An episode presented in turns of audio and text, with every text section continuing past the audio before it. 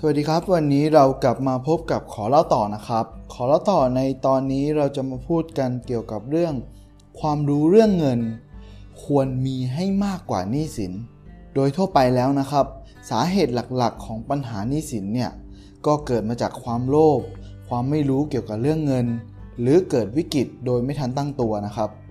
ในส่วนของเรื่องความโลภเนี่ยเราได้อธิบายไว้แล้ว ในตอนที่ ใช้ปัญญาอย่างเศรษฐี ในวันนี้นะครับเราจะมาพูดกันในกรณีเรื่องความรู้เกี่ยวกับเงินเนี่ยแหละครับ เราต้องทำความเข้าใจเกี่ยวกับการกู้ยืมกับการยืมก่อนนะครับ ถ้าเป็นการยืมเนี่ยมันก็จะเหมือนขอยืมเงินเพื่อนตอนสมัยเราเด็กๆนะครับ หรือประมาณว่าเเราขอยืมเงินเพื่อนตอนที่เราเนี่ยลืมกดกดตังมานะครับ แต่สำหรับการกู้หนี้ยืมสินเนี่ย หรือเรียกได้ว่ากู้ยืมเนี่ยแหละครับ มันก็คือการเซ็นสัญญา เพื่อที่เราเนี่ยจะยินดีจ่ายนะ จ่ายสวยให้กับเจ้าหนี้ของเราเนี่ยในทุกๆเดือน หรือทุกๆที่เราตกลงกันนะครับว่าจะเป็นจำนวนเงินเท่าไหร่จะเป็นช่วงวันเวลาไหนนะครับ จนกว่าหนี้สินตรงนี้มันจะหมดไปนะครับ หรือว่าจนกว่าเราจะตายนะครับ ทีนี้เนี่ยเราลองมองมุมนี้ดูนะครับว่า ถ้าเราเนี่ยถูกจำคุกตลอดชีวิตนะครับ สิ่งที่ยิ่งใหญ่ที่สุดเลยของความรู้สึกของคนที่ติดคุกอยู่นะครับ ก็คืออิสรภาพถูกไหมครับ ซึ่งมันจะคล้ายคลึงกันกับเรื่องเงินเลยครับ ก็เพราะว่าการที่เราเป็นหนี้นั่นเองครับ มันก็เปรียบเสมือนการที่เราเนี่ยเอาอิสรภาพของเราไปแลกนั่นเองครับ ซึ่งมันไม่มีเศรษฐีคนไหนที่เขาทำกันนะครับ พวกเขาเนี่ยมักจะอดทน ใช้เวลาทำงานอย่างหนักเพื่อหาเงิน ปลูกเงิน สร้างเงิน หรือว่าขยายเงินนะครับ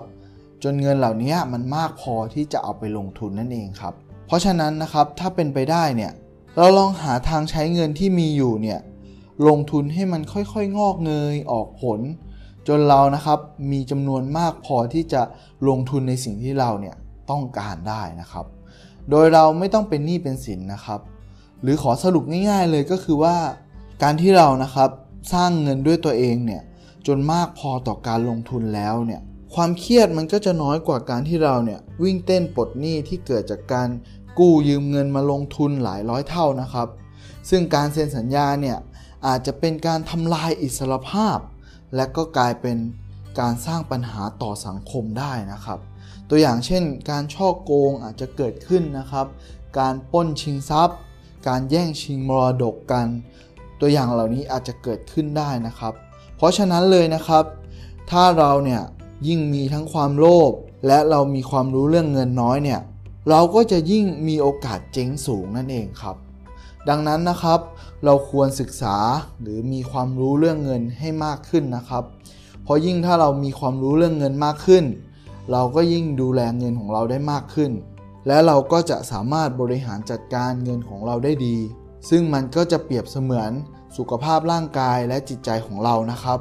เพราะการที่เราเนี่ย ได้มีสุขภาพกายที่ดี นั่นแหละครับ มันมีค่าสูงค่ายิ่งกว่าเงิน ยิ่งเรามีจิตใจที่เข้มแข็ง เรารู้ทันอารมณ์ความรู้สึกของเรา เราก็จะควบคุมตัวเราเองได้ดีนั่นเองครับ ดังนั้นวันนี้ผมขอสรุปแบบนี้นะครับ รวมๆเกี่ยวกับเรื่องการที่เราเนี่ยมีสุขภาพไม่ดี ไม่มีความสุขใจ หรือแม้กระทั่งเรามีทรัพย์สินเงินทองน้อยนะครับ ก็เพราะว่าเราเนี่ย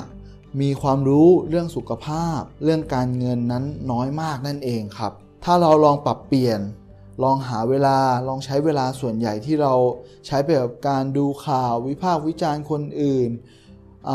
คนนั้นเป็นอย่างนี้คนนี้เป็นอย่างนั้น เราลองเปลี่ยนมาเป็นการศึกษาสิ่งที่มันสำคัญ ซึ่งโรงเรียนเราอาจจะไม่ได้สอนมาอ้าวแล้วมันอะไรล่ะ ซึ่งหลักๆนะครับ มันก็คือวิธีการดูแลจิตใจ